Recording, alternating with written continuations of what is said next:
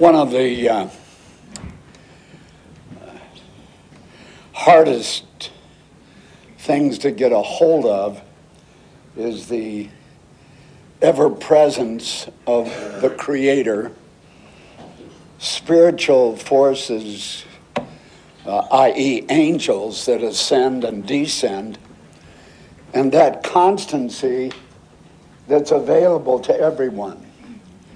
And, and the enemy of all that is our nature, the self centered guy I see in the mirror and used to wink at once in a while and say, hey, not bad.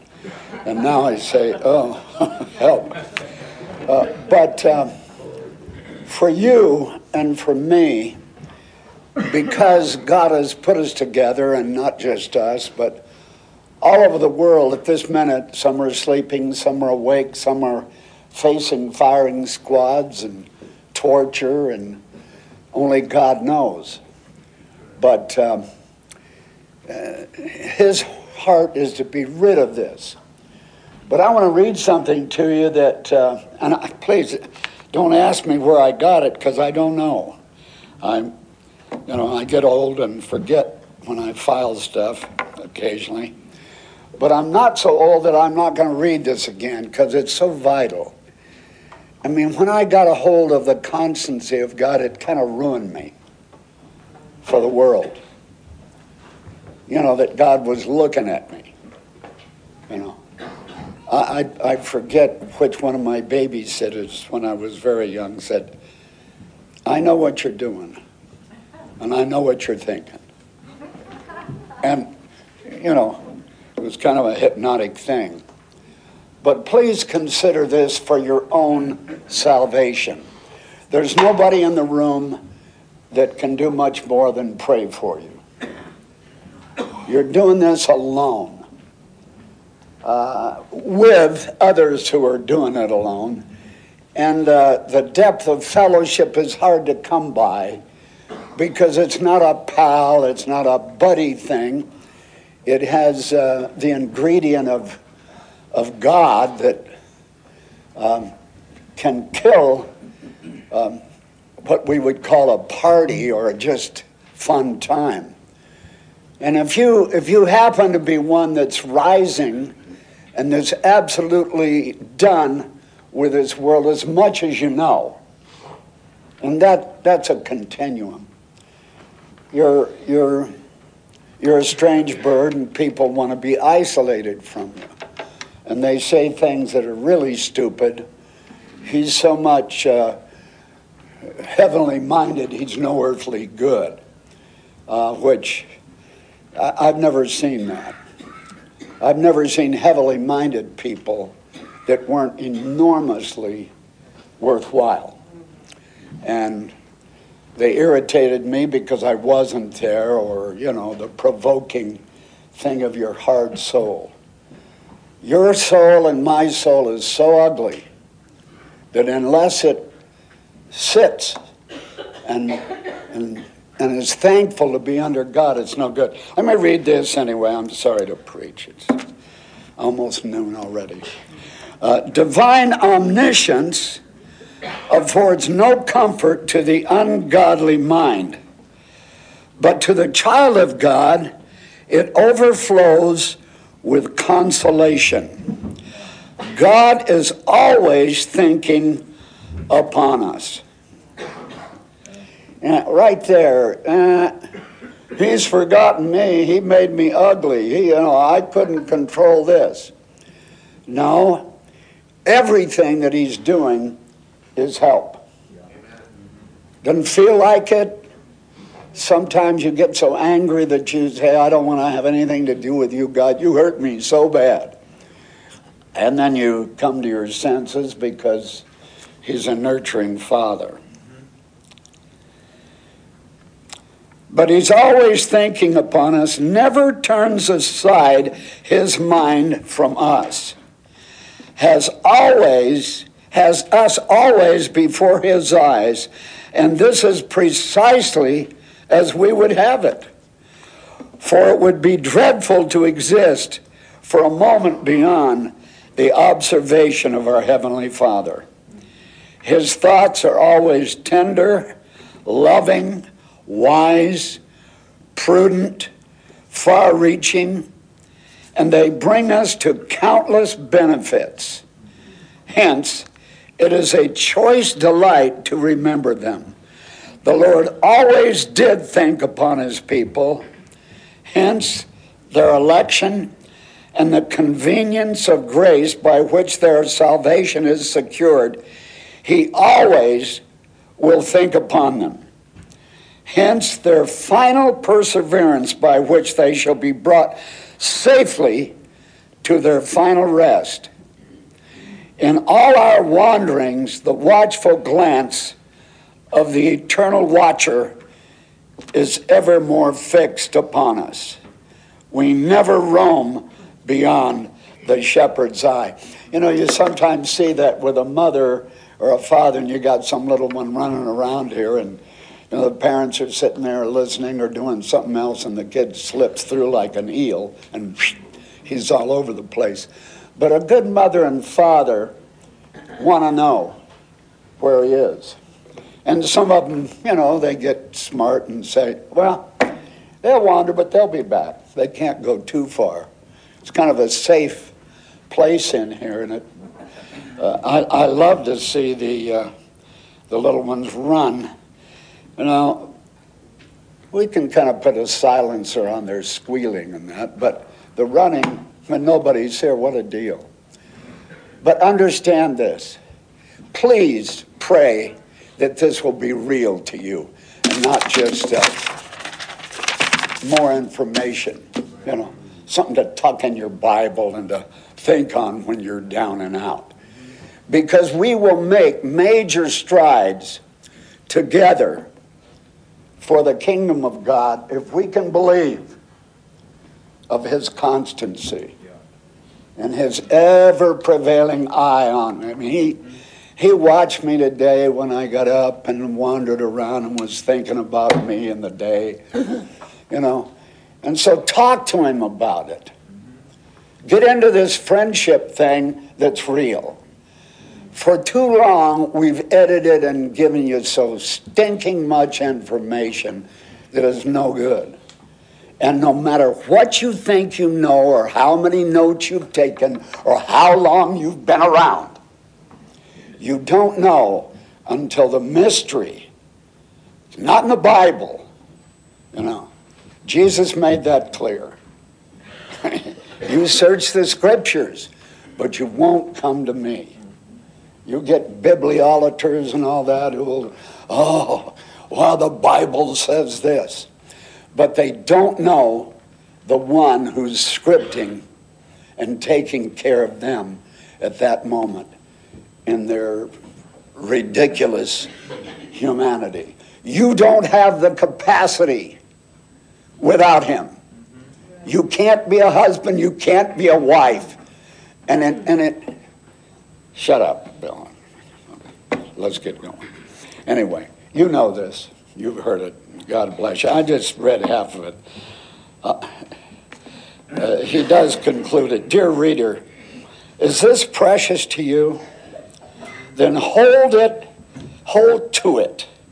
Never be led astray by those philosophical fools who preach up an impersonal God and talk of self existence, self governing matter. The Lord lives and thinketh upon us.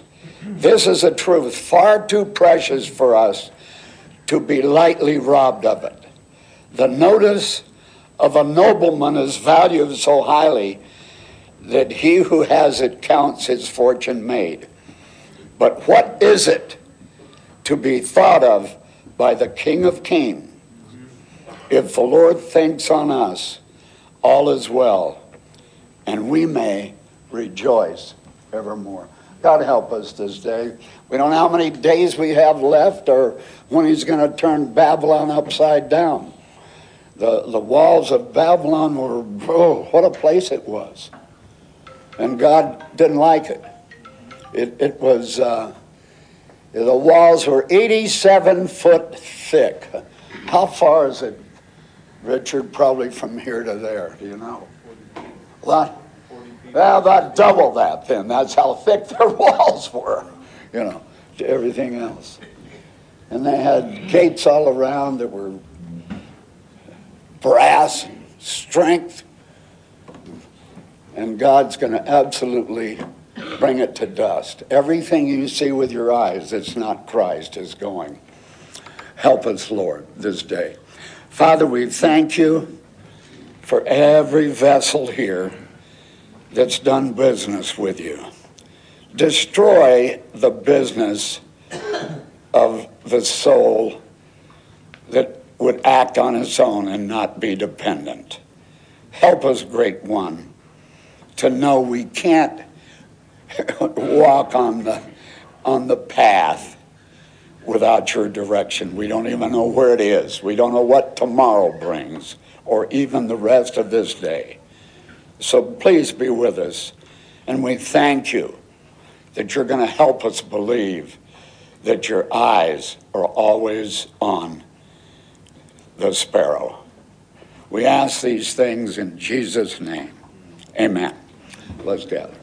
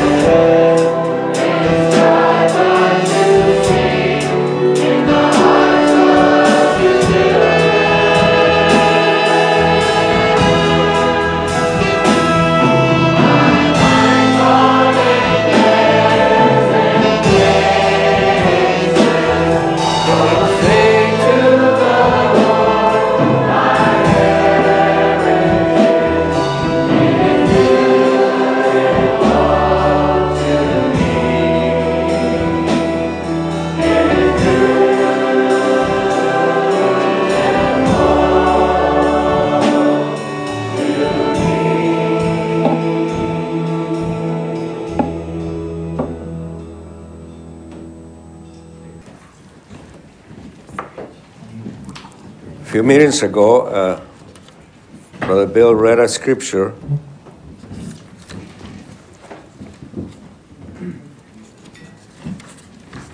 In the book of Job, uh, chapter, I think it's um, 34, verse 4, it says, Let us choose to us judgment.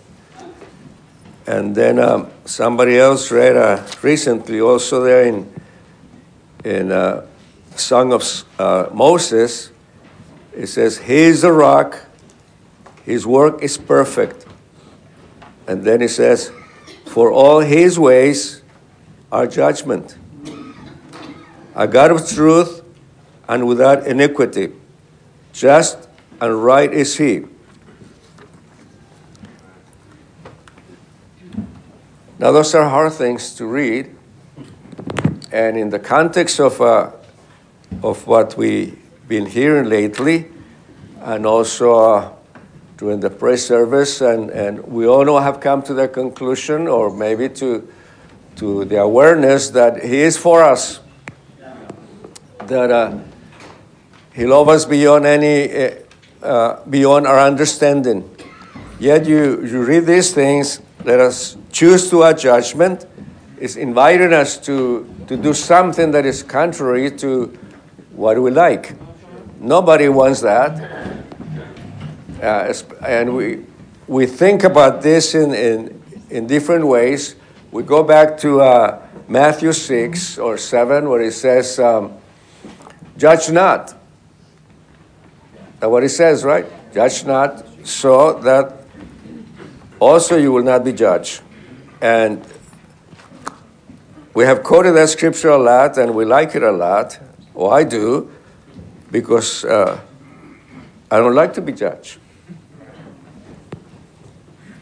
But we need to see the context of that to understand what is the other scripture saying, because it's inviting us to do something, uh,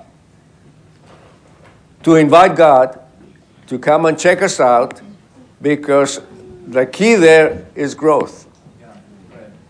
Without that, there's no growth. And we, that's what we got to see. That he's saying that his ways are judgment, all his ways are judgment. He says that let us choose judgment because that's our salvation in that sense, as far as growth. And uh, there's an interesting thing also. I wanted to know the context of what Brother Bill was reading. But in that context, there's a, there in the same book, Job, I think the 30, uh, two cha- uh, 32 chapter, 32nd chapter, verse 9, it says, Great men are not always wise, neither do the aged understand judgment. Another translation says, Getting old does not guarantee good sense.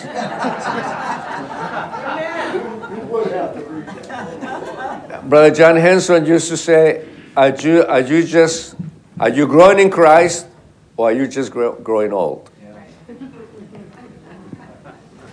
And so if we want to grow, we need to see what this means.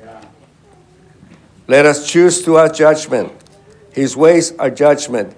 And so I wanted to see the context of what Brother Bill had read. And so we get, got back one chapter,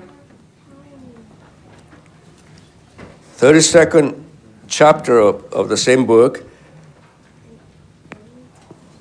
After all, all these friends have stopped talking, he said, The reason they stopped talking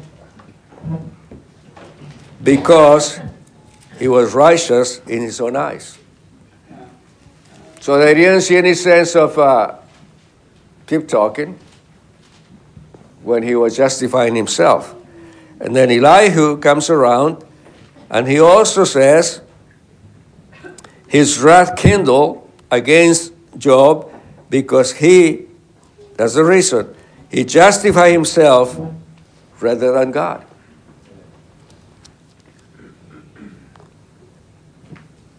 Psalms 139 starts saying that He knows us. He said, uh, You know me, you know what I think, you know when I go, you know when I come. Before I say something, you already know it. But then if you go to the end of the chapter, He invites him. You remember what He says? Search me, oh God. Check out my ways and see if there's anything there hidden that I don't see. Because by nature we don't see it. The reason we reject judgment, especially from our own brethren, especially from your spouse, is because we think it's an opinion. And when is my opinion against your opinion, guess which one you're going to choose? But that's not the way it works. That's not what he's saying here.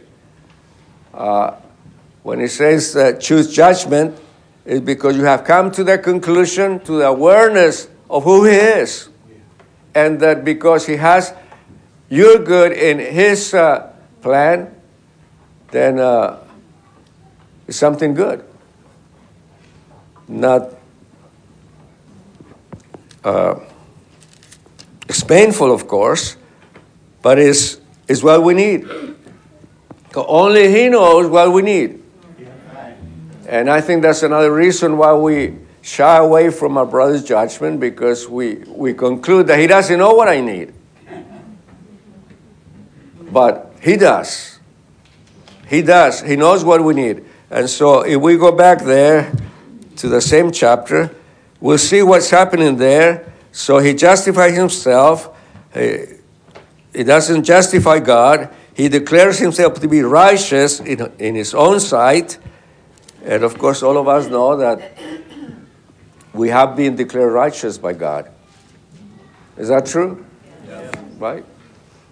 Not because of what we do, not because of what we have done, not because of what we're going to do, but because He said we're righteous in, in, in Him. And so that was uh, Job's problem, and, and so he said uh, he justified himself rather than God. And so Elihu start, starts talking, and he's going to give his, uh, his judgment.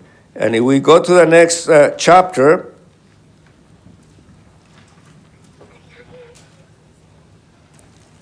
saying all these things about the Lord and how these things work out, and he said, uh, he said that the Spirit of God made him, and uh, some some think that Elihu was the Lord Jesus Christ, others people think that is the Holy Spirit. But anyway, he's saying he's going to speak. And it's uh, verse 8 Surely thou hast spoken in my hearing, and I have heard the voice of thy word saying, I am clean without transgression, I'm innocent, neither is any iniquity in me. That was his problem. He, he says, There's no problem with me. Something to think about it in our daily life, in our dealings with the brethren perhaps sometimes we adopt that, uh, that attitude too. Before he findeth occasion against me, he counted me for his enemy. He putteth my feet in the stocks, he marketh all my paths. Behold, and listen to this, this is Elihu's word. He said, Behold, in this true, in this thou art not just, I will answer thee. This is the answer God is greater than man.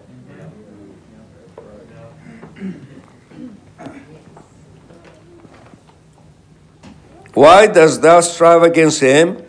For he giveth not account of any of his matters. That is something difficult also to understand.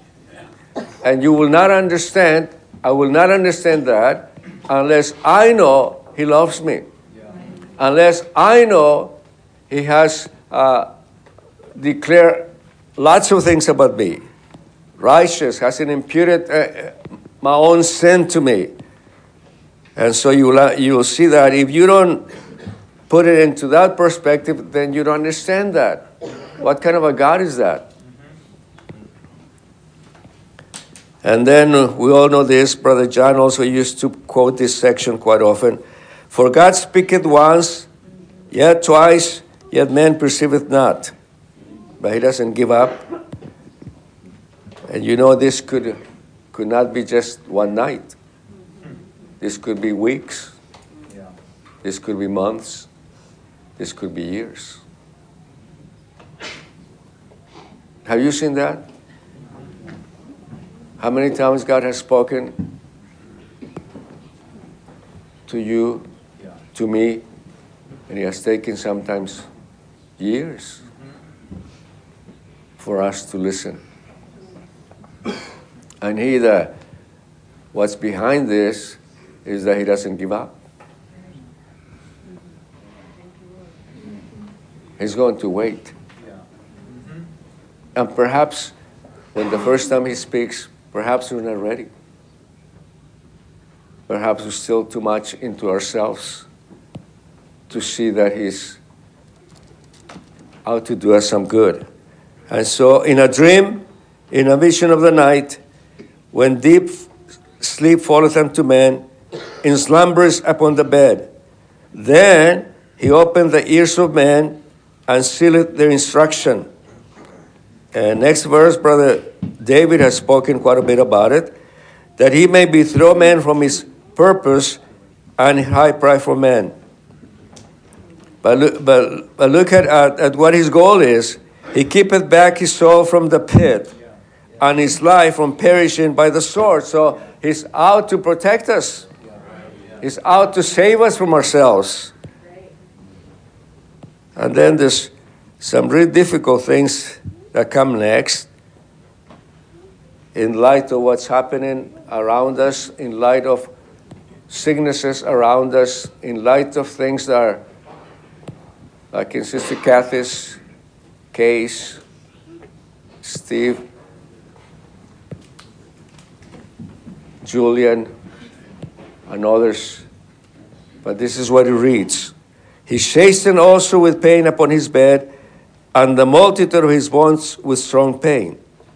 So it has to be uh, speaking about sicknesses, perhaps, maybe not physical, but perhaps yes, so that his life abhorreth bread and his soul dainty meat. So he's in a very difficult situation because sicknesses are not a nice thing. His flesh is consumed away, that it cannot be seen, and his bones that were not seen, that were not seen stick out. Yeah, his soul draweth not near unto the grave, and his life to the destroyers. But that's not the end of it. If there's if there be a messenger with him, an interpreter, one among a thousand, to show unto men his uprightness, then, then I don't know much about, about English, but then sounds like a, a very nice thing. the end to one thing and the beginning of, of another one. Erasing what I just said to tell you what he's going to do. And said, Deliver him from going down to the pit. I have found a ransom. We know that, right? There's a price that have been, paid. But that, there's a reason he said, deliver him. And so this judgment, that's what he's going to do. But I got to invite him. I got to love that. And it's not in me to do so. He said, His flesh shall be fresher than a child's. He shall return to the days of his youth. He shall pray to God, and he will be favorable unto him, and he shall see his face with joy, for he will render unto him and to men his righteousness.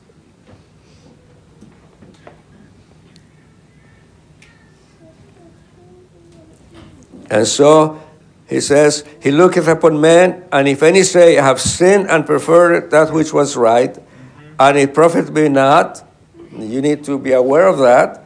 Uh, wake up he will deliver his soul from going into the pit, and his life shall see the light. So it's a great promise. All these things worketh God oftentimes with man to bring back his soul from the pit, to be enlightened with the light of his living. Mark well, mark well, O Gabriel, hearken unto me. Hold I speak, and I will speak. And so that's the, the context of the next verse in the next chapter where he says, Let us choose to watch judgment. And so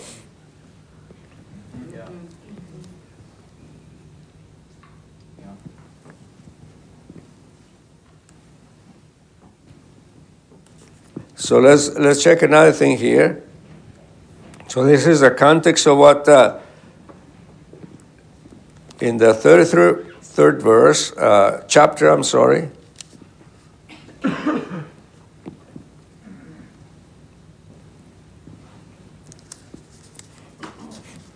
Going into the next chapter, uh, there's a verse there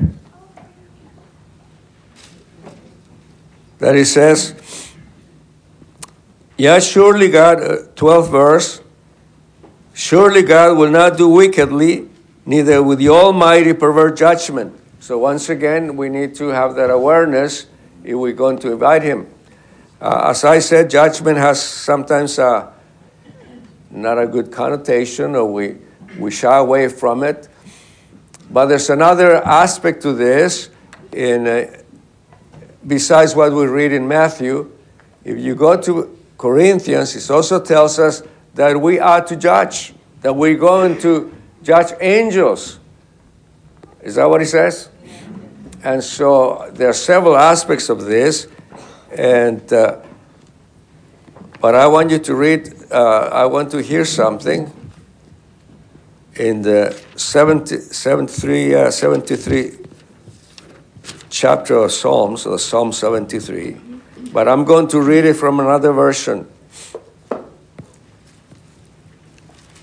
Brother Bill has quoted the verse from here also, but I would like you to see the context of that verse. First verse No one can deny it. God is really good to Israel and to all those with pure hearts but, uh, but I nearly miss seeing it for myself. First, he said it's a fact. God is good. God is always thinking of you. The prophecy spoke to us tonight, uh, this morning. It's always there. He said, but I almost didn't see it. I almost didn't see it. That's what the psalmist says. Why he didn't see it? Well, you see, the Bible tells us also that the carnal mind cannot understand these things. It also says it's enmity against God. But I'm so used to use my mind for everything, including the spiritual things. And so when I, with my all mind, with the only one I got before I got the Lord's mind. I judge things. You see, we do judge. Even though we shy away from that term, daily we judge. And we judge our brother. We judge things that are happening. We judge things outside. We judge what's going on in the world. But you, but you judge according to what you think. And so if you're conservative, you're going to judge one way. If you're liberal, you're going to judge another way. And guess what? Both are wrong. Because the source, it was wrong. That's what's wrong. And so when in 1 Corinthians invite us to judge and says we are going to judge, it's not talking about that kind of judgment. And I think it's inviting us to do so daily in the new men that we are. And we'll see this in this uh, chapter. So he said, I really miss seeing it for myself. Here's my story. I narrowly missed losing it all. And then he said he was judging wrong. He saw, uh, he said, I saw how the men were living, how they were prospering, how nothing happened to them. And uh, he said, I saw, you know, and sometimes we might think we're, we don't do that. But uh, when you are not prospering and other people are prospering, regardless of what you think is prosper, he said, I saw that and I thought there's something wrong here.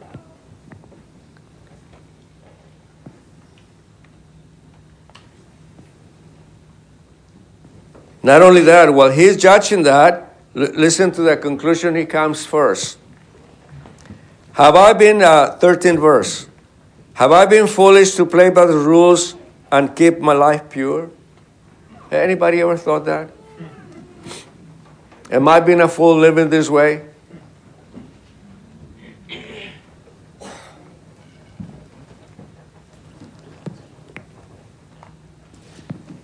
You done better than other people. But some of our brethren in other places, because they were always at the farm and did not pay taxes and all of that, when they came to 65 years old, they didn't have a pension, they didn't have Medicare, they didn't have any of that. I wonder if this thinking came out to their minds. Have I been a fool living this way? How about if you have brothers or sisters that are, are doctors or, or they have a, a house, a, a summer house that is bigger than their, than their own house? Can this kind of thinking come to your mind? What am I doing here? Mm-hmm. Wasting my youth. Now, if you're still young, you can still recover it, but some of us can't. we gave everything we had, gave all our strength, our time to something we believe in. And so he says, What happened to me? Have I been foolish to play by the rules and keep my life pure? I mean, what's, what's the fruit of that?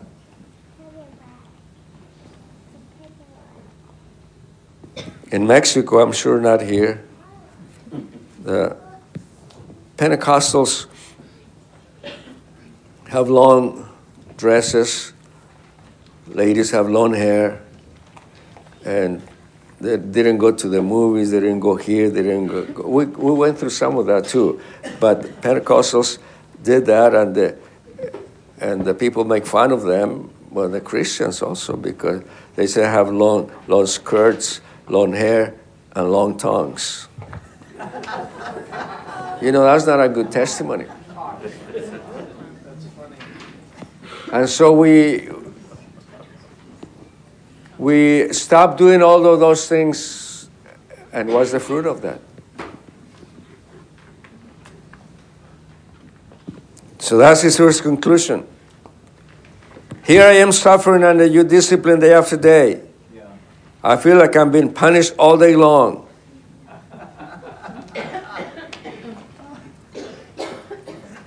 if I had given in to my pain and spoken what I was really feeling, 15 verse, I would, it would have sounded like unfaithfulness to the next generation. Yeah. You know, the next generation, hear you, hears you. Yeah. You were complaining. Sure. You were not happy with, uh, with the way we have chosen to go.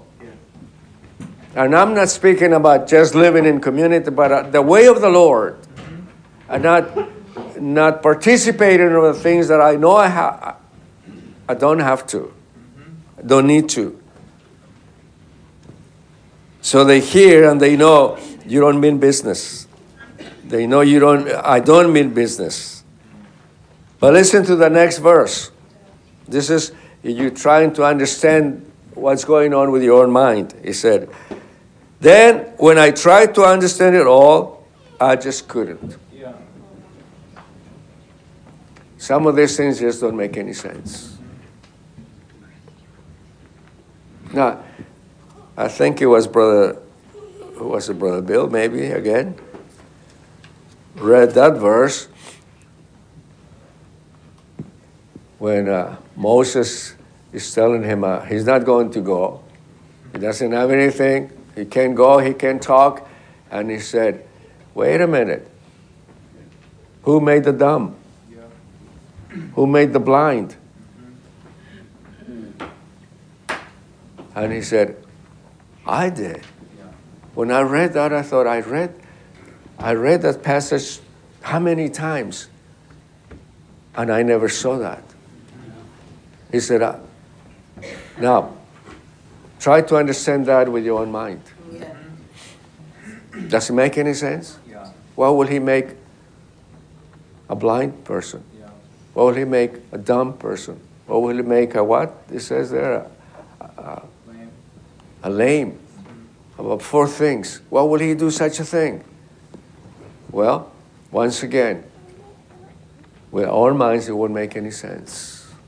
And the things we go through, why would he take Brother Tony Cobb? Yeah. Uh, doesn't make any sense to me.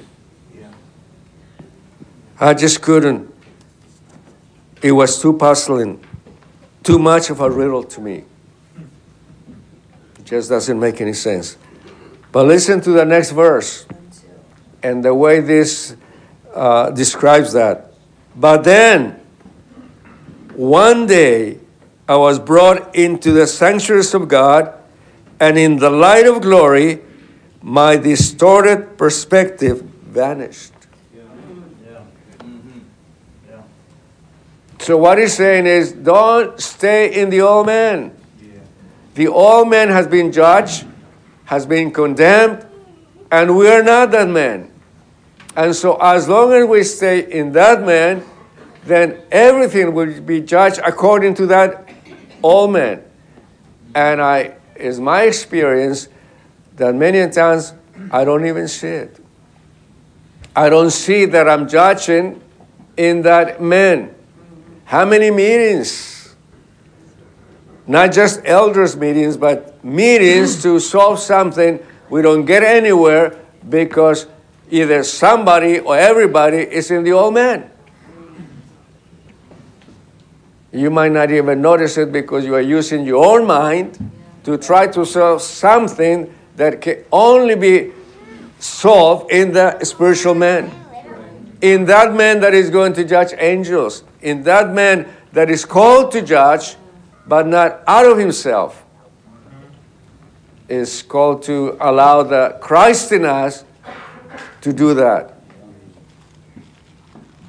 I was once in a meeting long time ago, and this name came up for the eldership. But to start with, when I got to the farm in, Mex- in uh, Mississippi, was way back in 74, and I was just a young, young fellow, but I had already been called into the ministry. But when I got there, I couldn't speak any English, plus I didn't have any interest on anybody knowing that I have been called and setting into the ministry. and and also because I look younger than my age, had lots of fun there. Until one time, brother Frank Lopez came, and it just happened that he's the one that had laid hands on me back in Mexico City. And so he went and saw brother John Henson, and pretty soon I was called. That's another thing why we don't like uh, the word judgment because we associate it with being called into an elders meeting or being corrected by somebody. And we judge that not to be a pleasure. And so he said, uh, after a long talk, he says, Do you want to be a friend to these people? Or do you want to be a father? Well, when you're only 20 some years old, I would like to be a friend. Who wants to be a father? You know, if, if you want to do that, there's a lot of responsibility. A lot of things that are required of you that for a 20 some years old, it's just it's not attractive. But you know, once again, God knows. God knew I didn't want that. God knew why I didn't tell anybody. It wasn't just the language. I just thought, I'm not going to. He knew. And so he said, when he came into, into that uh, light, into that, into that sanctuary, then he realized his idea was wrong. His perspective was wrong. So he, uh, he keeps talking there, and he's describing the process. And that's where this verse comes about. He so when I saw all of this, now he's remembering all the things he, see, he sees, and he judges as being bad. Uh, but not only that, he judges that he's missing out. And he said, uh, When I saw all of this, what turmoil filled my heart, piercing my opinions with your truth. I was so stupid. I was senseless and ignorant, acting like a brute beast before you, Lord. Yet, another beautiful word. Yet. Now, don't tell me you haven't done that before. Have you been a, well, something difficult to accept. To, I've been a brute beast, but we have. Sometimes we speak harsh words to each other. How about to your spouse? To your best friend? Like a brute beast before you, Lord. Yet, yet, in spite of all this, I still belong to you. Yeah. I still belong to you. You hold me by my right hand. Mm-hmm. Can you believe that? Yeah. When you're behaving like a brute beast, he's holding your hand.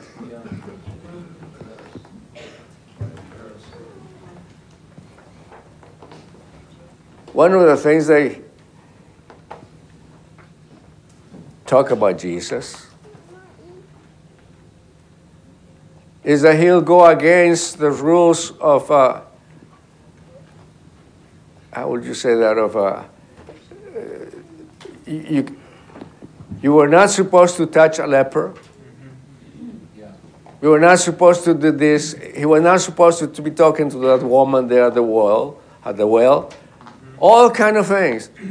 And he will do it. And so by doing so, he was supposed to be defiled, Yeah. contaminated. But it wasn't the case. It wasn't the case. He couldn't be. He couldn't be contaminated. Uh, That, that should be a lesson for us too, also. Yeah. Don't be afraid. Of, I'm not saying go to the world, but be not afraid. They're not going to. If they can convince you of anything there, there was something wrong with you. If there's an attraction there, it's because there's something in you, not because of that. So he said, he didn't care. I was acting like a brute beast. He, he, he said, You hold me by my right hand. Verse 26 Lord, so many times I fall, I fall into disgrace. But once again, when I trust in you, I have a strong and glorious presence protecting and anointing me. Forever you, all, you are all I need. Then finally, he says at the end of the chapter, But I'll keep coming closer and closer to you, Lord, for your name is good to me. I'll keep telling the world of your great works, my faithful and glorious God. So he found out that God's judgments were good, that he needed them. And we need them if we're going to grow. Brother Wayne Gentry at one time said that perfection was not an event, but a process.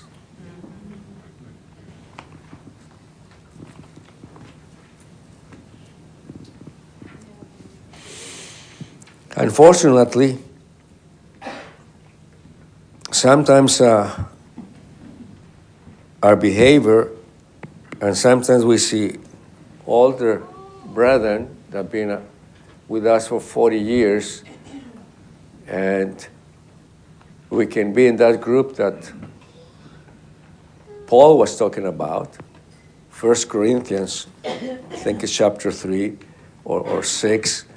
He says, uh, I wanted to treat you as adults, but I couldn't. That's my own translation. I wanted to see, the, see you as mature, but I couldn't because you were still babes. That was quite an indictment. So I'm sure some of them were 30, 40, 50 year old, maybe. And he's calling them children. And you remember why he said that?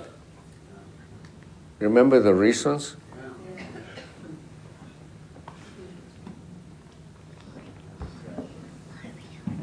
He said, There's strife among you, there's contention. What else I say? Self envy, strife, contention. He calls them children because of that. When I read that scripture, I like to hide under the table. but you see, the context is that He's there for me, He sees me. Uh, Brother John also used to say, I see you perfect. He sees me perfect, even though I'm not. I think, uh, what's his name? Fabian read the scripture Wednesday. He sees us complete, even though we're not. But when you are a father, you have a little child, I'm sure that uh, Evan doesn't see look as look, Lucas, but as what will he be? Even though we don't know, but God does know what we, what we are and what we're going to be. And He sees us in that final stage. And so we need to see judgment in a different light and invite that. It's risky, especially if it's coming from our own brother, could God does use brothers to help us out. They're not always negative.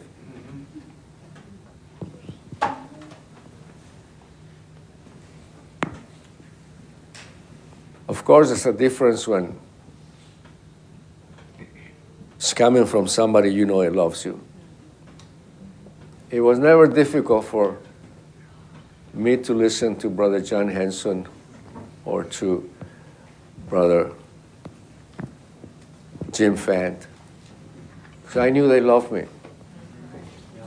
I knew they didn't mean to hurt me. I knew they really wanted me to grow. I, I knew they really care about me and about me leaving behind those things that they knew they were wrong and come up. They're both gone, but I appreciate that. And I think that if, if you are sure of that, not just of God, but about your own brethren or your own elders, then you will listen. On the other hand, we elders have made mistakes and gave a lot of wrong counsel in past times. And maybe in present times, I don't know. Because ministers men still. But somehow, God wants this thing to work out. Using faulty men, using men that are not there yet, but as He sees them as there. And it's going to work out. because He can do it. You and I cannot do it, but He can do it. He has brought us this far. I don't think He's going to leave us here. Thank you, Lord.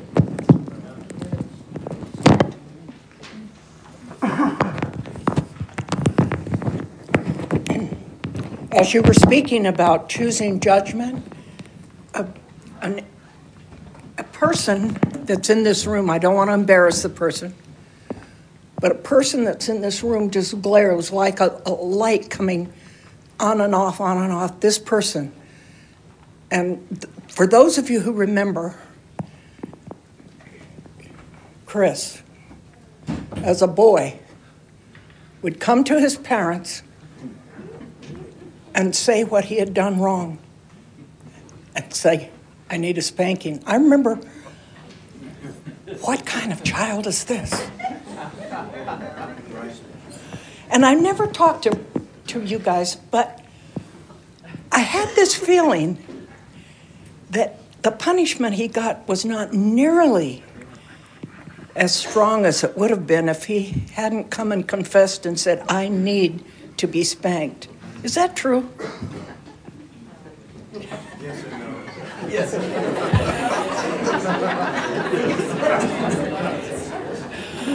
All I could think about was, as I was, as he was speaking, was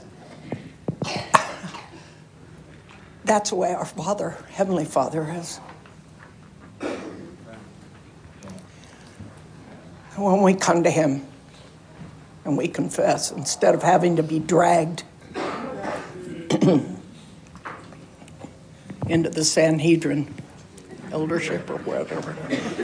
But thank you for being that example. I don't know what it's like with your own kids, but boy, that was something that I have never gotten over. And thank you, Chris, for being an example.